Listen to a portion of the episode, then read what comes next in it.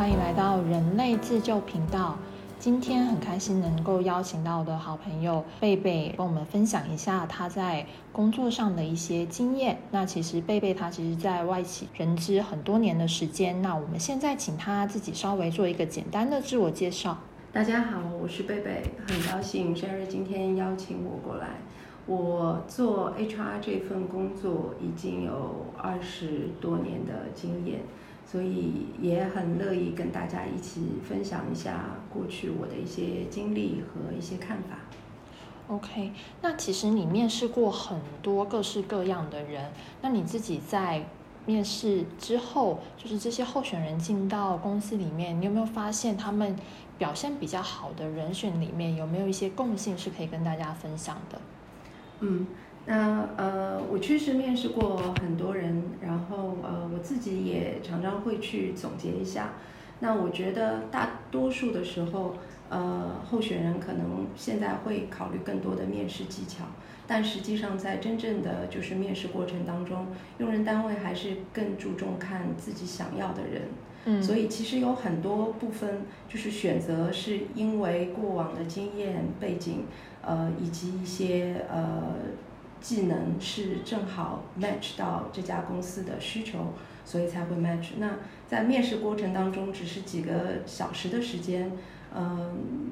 其实没有办法完整的了解一个人的全部。但是有一些很共性的东西是说，比如说一些呃面试者在面试过程当中。会表现出来的一些态度和他自己的一些性格，那么在整个录用和试用期的过程当中，很容易看到这个人当时是呃真正在表达自我，还是说呃过分的在炫耀或者夸耀。因为呃通过呃三到六个月试用期，甚至更长的时间，呃如果说一开始有说谎的地方，是不可能会呃延续那么久的。所以我觉得有一个很重要的是说，我们会去看这个人到底是不是跟他面试过程当中是一样的。嗯。然后呃，真正就是能够长期下来的是，大部分人都觉得说，呃，用人的呃经理和 HR 都觉得说，哎，这个人就是我们当时想象当中那样的人。我觉得匹配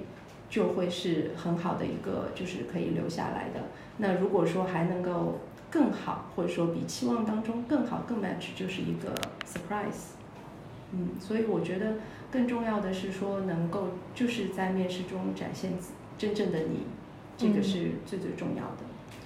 所以其实你们还是需要通过时间的维度去观察那个候选人到底是不是在面试上是真实的自己，对吧？对对对，呃，特别是说在试用期的前段。呃，现在很多的企业都会去做很多的背景调查，嗯，通过各种不同的渠道来看这个候选人他所提供的所有的信息和资料以及他过去的资历是不是真的。所以其实在这个过程当中，已经呃就是通过一段时间是可以看得到。那面试当中还有一个非常特别的是说，因为通过很多的问题，呃，互相之间都是有了解的，所以你的性格、你的对这个工作的热忱。以及你自己所说的你的一些特性，如果在呃未来的这个工作时间里面能够充分的展现的话，可以让用人单位和 HR 感觉到真正的就是呃认可，这个是要需要确实是需要一定的时间是才能够了解。其实你刚刚有说到先以看过往经历为主，那现在会有两个情况，一个是如果是。刚出社会的年轻人，他想要找第一份工，那这个部分你们会怎么评估？然后另外一个是，如果他工作很多年的经历，可是他其实想要去转职，那这样的话，他过往经历是没有办法支撑他的话，那这样的话，这两种候选人，你们是怎么去做评估的？嗯，呃，那对我们来讲，就是说，嗯，我们看待员工优秀的员工，他身上最主要的两个特质是说，第一个是他的工作态度，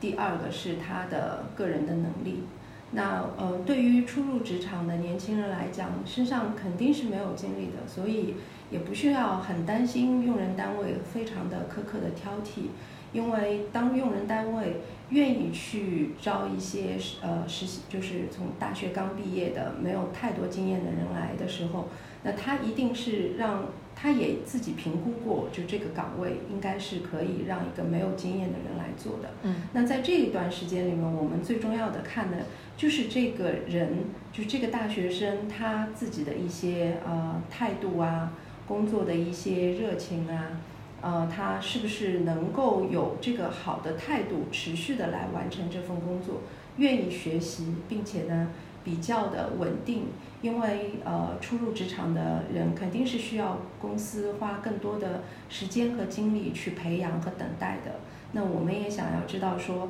这个人是值得我们去培养，然后他也愿意给公司更多的时间留下来，然后学，然后再能够付出他自己的一些努力。所以对于初入职场的人，我觉得更重要的是说，你找到自己想要为之投入相对比较长的一段时间。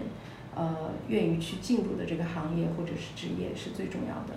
更不需要特别的去考虑自己没有经历，因为用人单位也考虑到的。那如果对于转职的呢？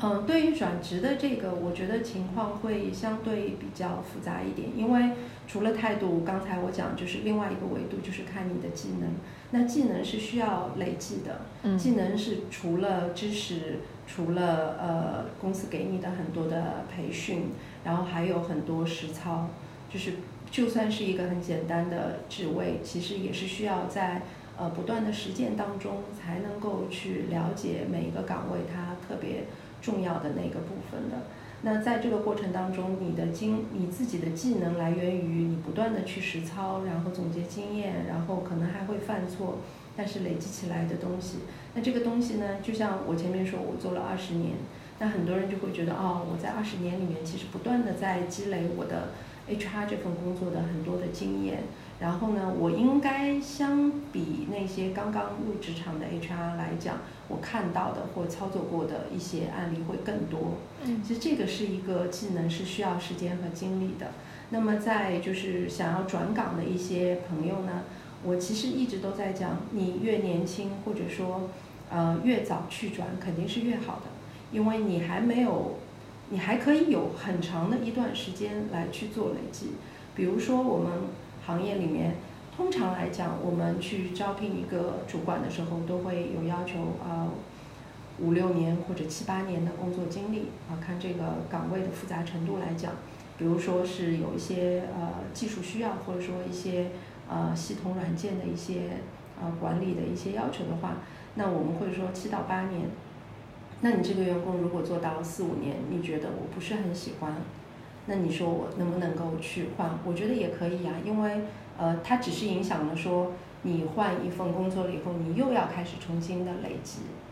呃，如果说你想要换的是一个完全不一样的，比如说。本来在做一个财务，突然你说我想要去做写小说，或者是说，啊去做另外一个完全不同的，完全是要从零开始的一种累积，那我觉得肯定是越早越好。但是如果说等到你正好已经这份工作累积到七八年，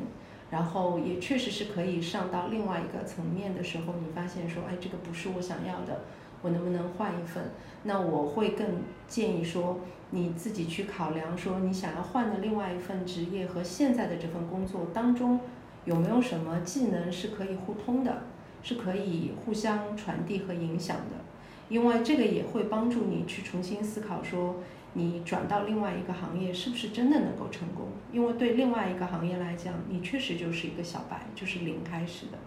所以我觉得你越年呃，就是你的工作的同的同样的经验累积的时间越长。你换岗的风险肯定是越大的，但是你要只是要求你要更多的思考，更深的思考。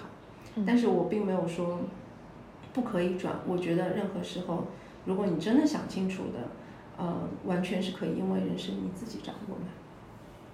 但其实很多情况是大家不知道自己到底适合什么样的岗位或行业，那人生不会有那么多次的机会让你转过来又转过去。那你自己是在这个问题上你是怎么看的？有没有什么样的经验是可以跟我们分享的呢？嗯，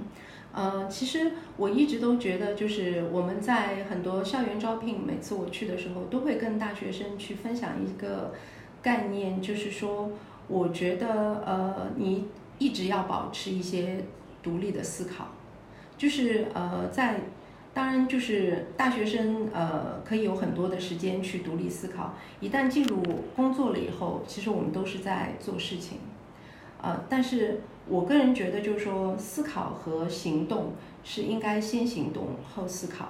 就一旦你到了职场了以后，有很多人一直靠想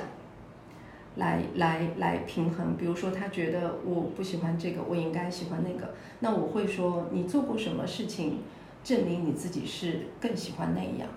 如果你什么都没有做过，你只是想的话，你不如从最小的事情开始做起。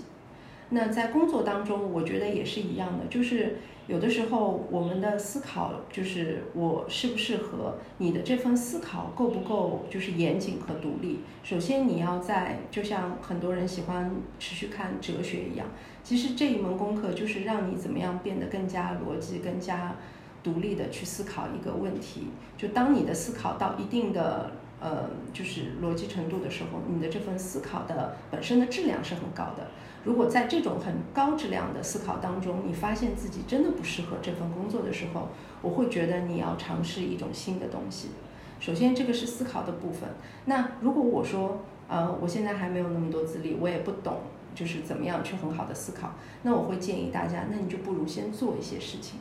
就是你不需要离开这份工作就去完全呃，就是离开，然后去从事一份新的东西，你可以尝试一下。呃，通过一些 freelance 的这种呃时间，利用自己的业余的一些时间，或者是说一些其他的资源，先去看看我能够做一些什么东西，这个东西到底适不适合我去做。所以我觉得很多人会想，我会觉得就是你想到一定程度就不要再想了，你去不妨做一做，因为你一做，你就啊，有的人就知道哦，也原来我没有 我自己想象当中。这个样子，我还是回来。另外还有就是说，在职场里面，啊，其实有很多的工作，它没有特别特别大的这个区分。比如说，我做的是一份工程师，但是呢，心里面永远都在想说，啊，我不喜欢，就是呃，我的主管分配给我一个项目，我去做，我还想做一些超出别人这个规定范围的其他的一些东西。那我会觉得说，如果你看到自己在一份职业里面还想有更多的做，我觉得其实更多的是一份责任，就是你不要把它当做是说我去做一份新的工作，然后拿一份新的工资，其实它是要求你有一个更大的一个责任心，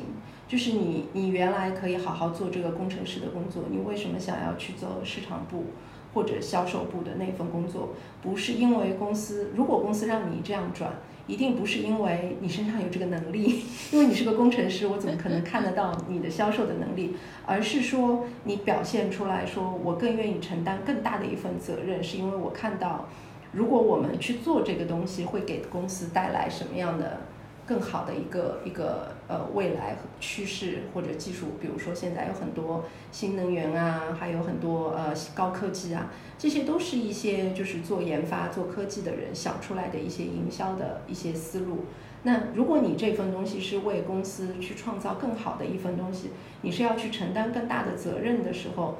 你自然而然就会投入到很多的行动当中，然后你会有很多的成果出来，包括你自己做的方案。那别人就会自然会看到。那如果你只是坐在这里每天去想说，哎，我为什么不做那份，我要做这份？那我会建议你说，好好把你自己这份先做好。先做好。对，有的时候真的是这样，就是先行动。这是我的我的一个分享经验。那你像你面试过这么多人，有没有哪几个候选人是你在职业生涯中印象特别深刻的，可以挑出来跟我们分享？呃，我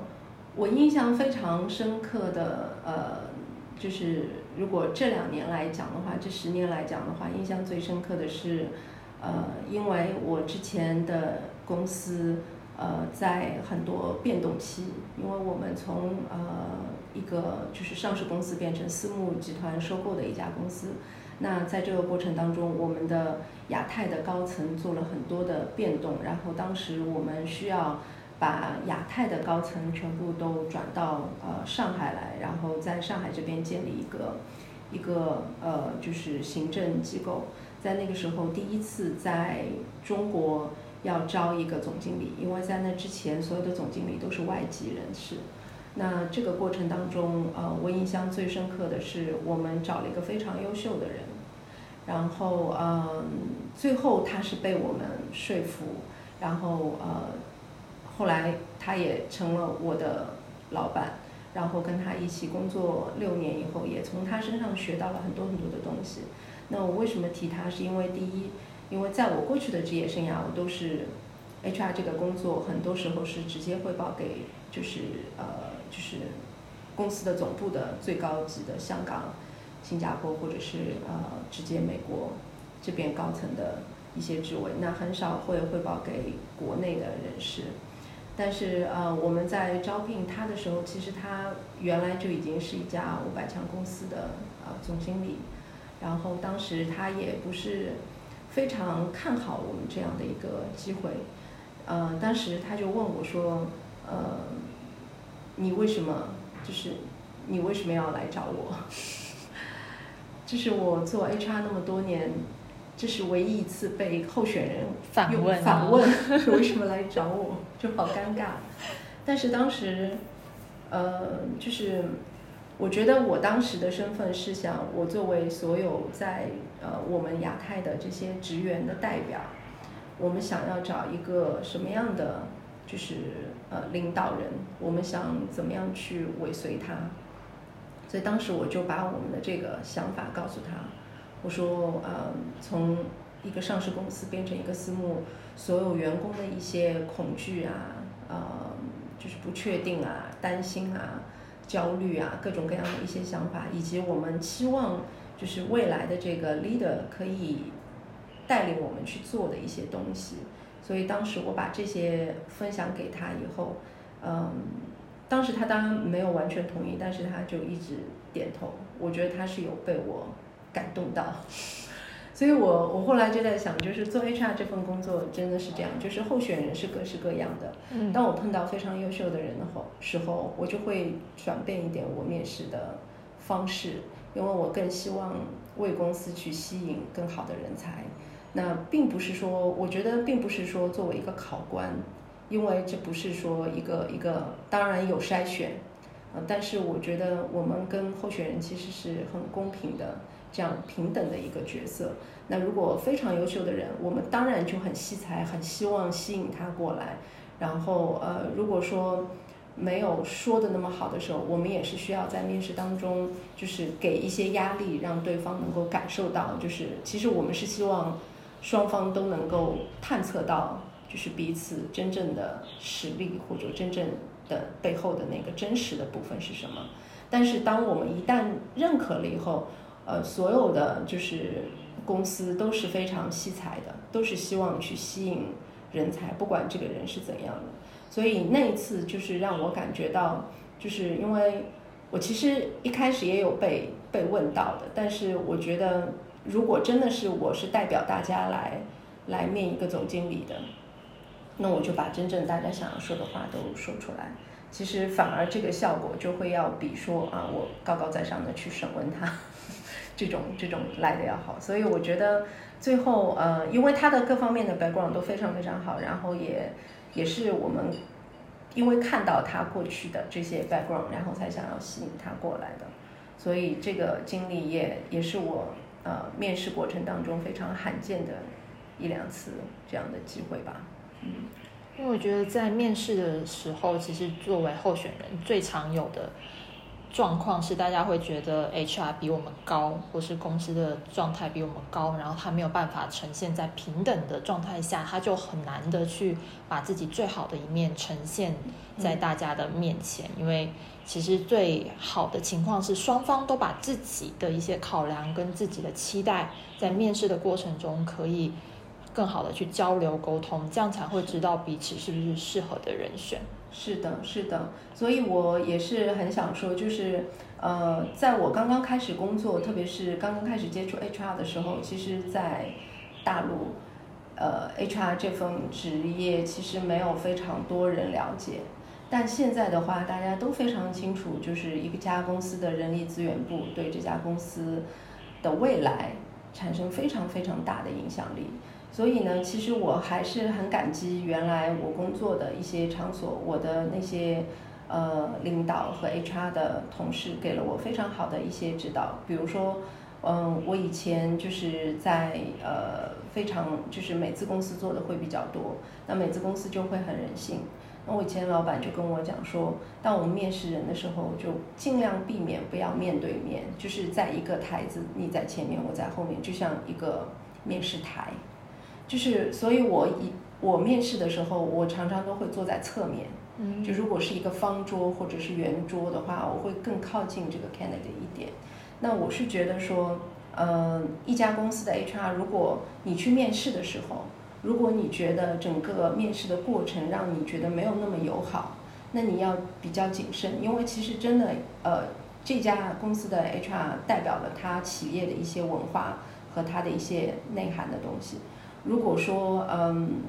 当你在面试的过程中已经觉得对方的 HR 没有那么尊重你的话，我觉得这份工作哪怕是很好的公司，你都要很谨慎，因为在其实面试只是你进入这个公司的最最最最前沿的一部分。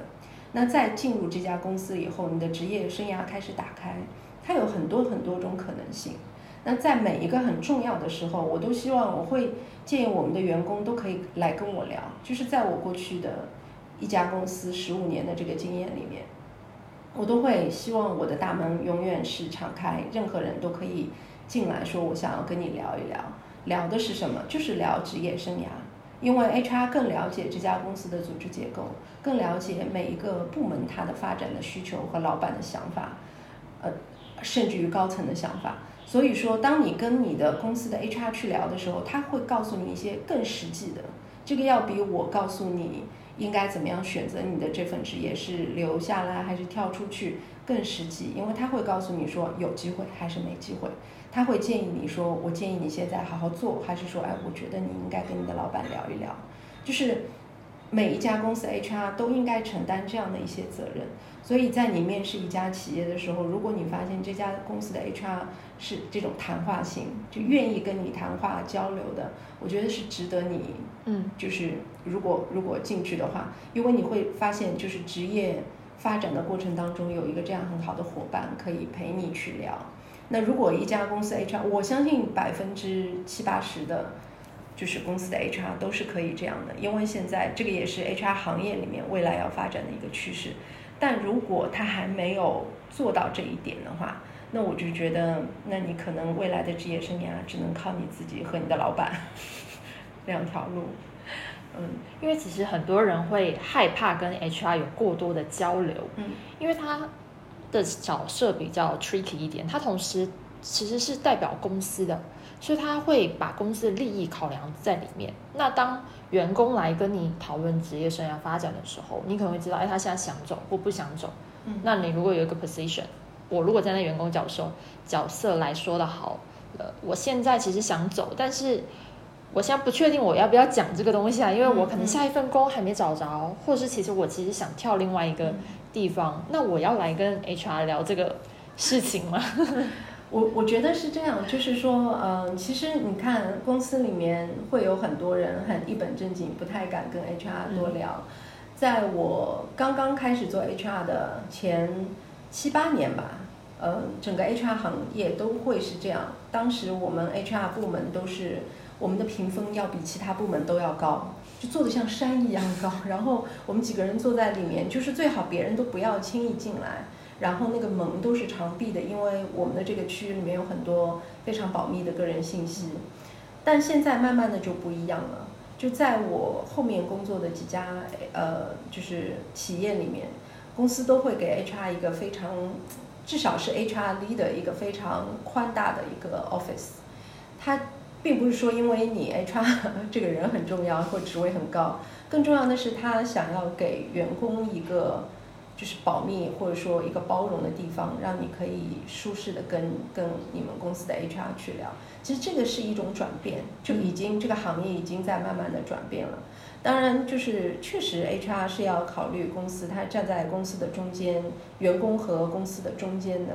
他有的时候会偏一点公司的。那我觉得在整个谈话过程当中，其实也不需要你把那么多的信息都全部给到 HR。我觉得更多你跟他去就是探讨，或者说你希望从他那边获得的信息是什么？就你想要获得，比如说你想要知道你们这个部门有没有一些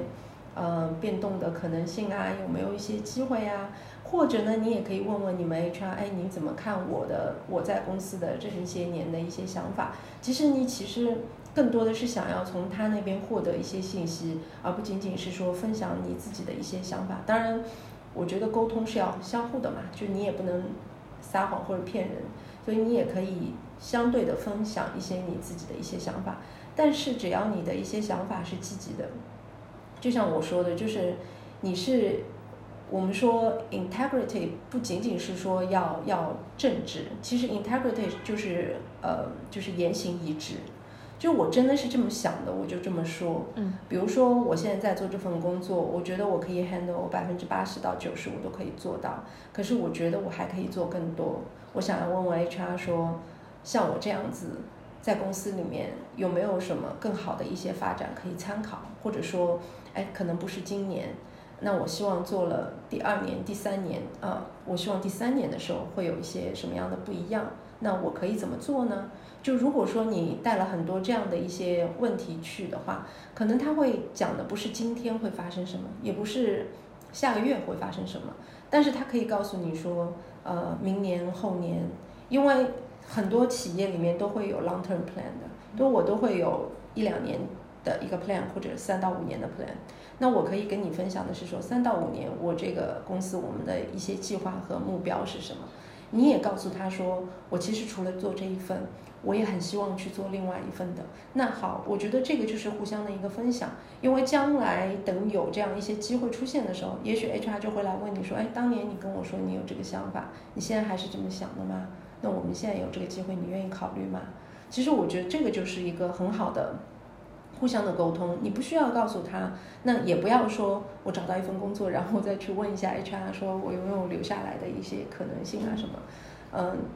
这个都是当下的。我觉得更多的是说，你越早跟 HR 建立这样子的，就是一有一些频率的这种互通，反而是对你的职业生涯越健康的。那这个不需要你马上做一些 action，但是它会给你一个很好的引导和向导。我觉得这个会更好一些。当然，就是说如果你觉得不要一步去找 HR，那我觉得大部分的人还是会跟自己的部门经理聊自己的发展。然后呢，你也可以问一下部门经理。嗯，如果我去找 HR 小姐姐去去聊一些这一类的，你会 OK 吗？那现在有很多的部门经理都是没问题的。那因为他们跟 HR 之间也会有很多的互动，所以其实只是说大家都很了解互相之间的一些想法。越是到就是 senior level 的，越往 senior 走，其实跟 HR 的互动现在会越来越多的。所以不需要就是初入职场也好，或者说你有嗯。跟 HR，你觉得从来都没有建立过这样的联系，你都可以尝试现在去慢慢的建立这样联系，都可以。是的，因为 HR 其实是最知道公司的组织发展的一个单位，所以其实你跟他亲近一点，你有时候可以得到一些。小道消息 就比较快，你会知道说，哎，现在什么情况是是应该要怎么去做决策，然后你再跟你的部门的呃老板去做一些沟通。其实我觉得都是双向的，就是不要把 HR 当成是另外一个部门，或是没有什么，就是跟你一点都没有关联的这种业务单位，它其实是跟你的职业生涯发展是很有关联性的。是的。而且也有一个很很小的一个 tips，也可以跟教给大家，就是不要去问 HR 一些敏感问题，因为以前会有，就是我的我的下属会来问我说，嗯，都不敢跟同事一起吃饭，为什么？因为有的同事会问他，哎，就就马上要这样，对吧？或者说啊，马上要晋升了，那个人会是谁？或者说这次加薪可能比例是多少？那我我的下属就问我说，如果碰到这些问题怎么办？我就会说，你应该问他说，你为什么要问我这个我不该告诉你的问题？所以就是你自己不要去问。HR 不应该告诉你的这些信息，因为否则他就很难做。那如果你问了，他就分享给你，我就很担心这个 HR 他自己的职业操守都没有做得很好，他在公司里面会待多长的时间？所以我觉得，就是如果说呃跟 HR 之间的这种沟通，应该是你为他着想，然后呢，你只是把你的想法 share 给他，他如果不能跟你讲，他也可能就就不会去进行一些 topic。但是如果说是可以说的时候，他都愿意分享给你一些 future 啊什么，因为这些东西其实就他可能在很多场合都也讲过，也许在很多会议上也听过，他能分享给你的都会分享给你，所以就是不要去问那个问题，不要让他难做人，他就不会担心跟你聊天会有压力。嗯，对的对的，你就是你自己都不好意思回答的问题，你也不要去找别人要答案，大概是这种概念。嗯。对，但我们刚刚其实讲到很多关于面试的东西。那回过头来，HR 面试了很多人，自己也是会有需要被面试的一天。虽然说我们不要讲求什么面试技巧或什么，但是总是有一些小 tip 是可以就是分享给大家的。嗯，对你这个问题问的很好，因为我是去年的时候，去年年底的时候换工作，然后也是。因为在那之前我已经有十几年没有换工作了，所以其实我也是呃，就是很认真的对待了这件事情。那首先第一呢，就是我觉得现在通过网络，像 LinkedIn 啊，或者是说一些就是网络上的平台，呃，去去投简历的方式越来越被社会接受。很多的大公司他们自己都会有 LinkedIn 或者是一些自己的招聘的一些呃网站。那嗯，在这个里面呢，我就觉得我自己的发现是说，其实你会得到越来越多的大数据，那让你更了解自己和更了解这个职业，啊，就就你在在找的这份职业它的一个市场的一个情况，比如说像 LinkedIn，你自己在投完一份简历以后，它马上会给你一份 report，你就会知道自己在所有的投这份职位的简历里面占百分之。排名多少？然后呢，它还会分得很细，在呃你的学历和你的职业背景，以及以及其他的一些方面，技能方面，你排名是多少？所以其实就说，呃，未来我相信越来越多的高科技会辅助公司的 HR 部门去招聘，就筛选越来越多的呃职场人。那你首先先要对自己有一个非常好的一个了解。比如说你在投入投出几份简历以后，你要去看这份 report，你就会知道自己和市场的差距，和和某一些职业的差距是什么，呃，了解自己哪些是可以补，哪些是现在已经补不上了的，那这个信息是非常重要。比如说我以前做很多都是呃 trading 啊，commercial 啊这些商务更多的一些呃 machinery 的这个行业。那我现在去对标很多 manufacturing 的这个行业的时候，我会发现我有很多的经历是 OK 的，但是我和就是有工厂的 manufacturing 的这些企业里面来讲，我 manager 的 people 人数明显不在一个区范围之内。比如说我最多管过五百人以下，但是一个工厂起码就有两到三千人。一千人或者是三千人这样的一个范围，甚至于有的更大的变成五千人到六千人。那我的这份职业，HR 的这份职业，可能对于五百人以下的公司，呃，我有很多的技能就很 match。但是当我想要进入一个 manufacturing 为主的行业的时候，我的排名就非常的低。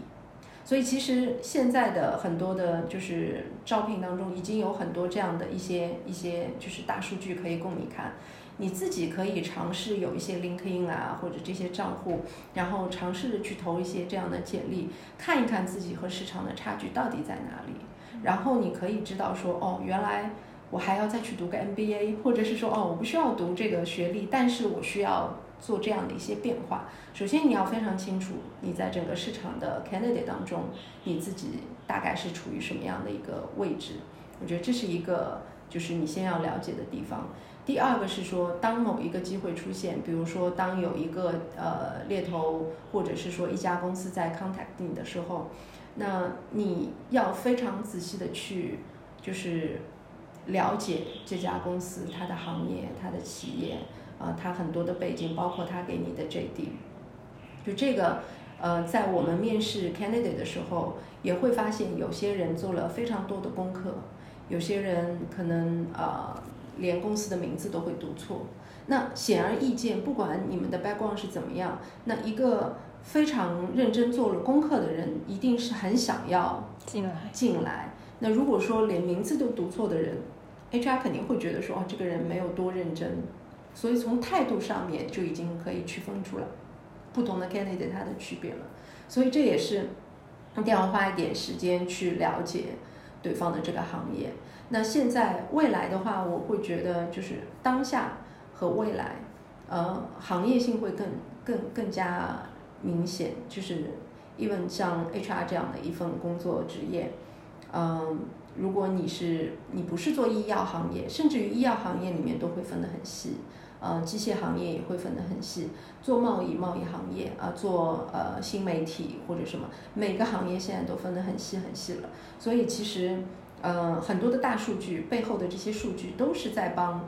企业的 HR 在分析、在筛选更更更适合或者是马上拿来就能用的这样的一些人。所以就是你一定要，嗯，第一了解自己，第二好好的了解就是你要去应聘的或者你想要去应聘的这家公司的所有的这些信息。这个是 Tips。反而就是在面试的过程当中，我觉得不需要有太多的技巧，但是你可以带几个成功的案例，倒是真的，这个是你要可以有所准备的。然后，嗯，只要是真实发生的，然后呢有很多细节的，那你只要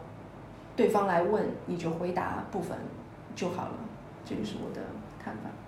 那你自己觉得比较 senior 的的候选人的话？他其实是自己主动去，就像 LinkedIn 这种平台去找他适合的工作，或者是更多的是透过猎头或者是一些朋友的引荐，才会更容易去得到这个 position 嘛？你自己的看法？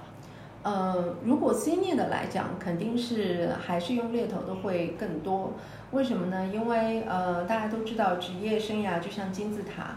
那越往上肯定人才是越少的。所以，呃，当我们要去选，比如说总经理的时候，我一定会在一个非常狭窄的范围里面去选，因为我不会针对整个市场说啊，这个行业里面的这些总经理我都看一遍，不会，我们一定会是相跟我们很类似的，或者说我们未来希望进入的这个行业或或类似，所以就是越 senior 的职位，其实它的 candidate 在市场上的人数是越少的，所以其实。嗯，到最信业的人来讲，其实就没有包括 available 的来讲，就没有剩下特别多的。所以用猎头会让企业更加高效的去做这件事情。那这样的话，他们会更 target 到这个里面去。但是也会有一些人会会主动来递啊什么的，都可以。呃，但是就是你有几个保持几个好的猎头朋友也是很重要的。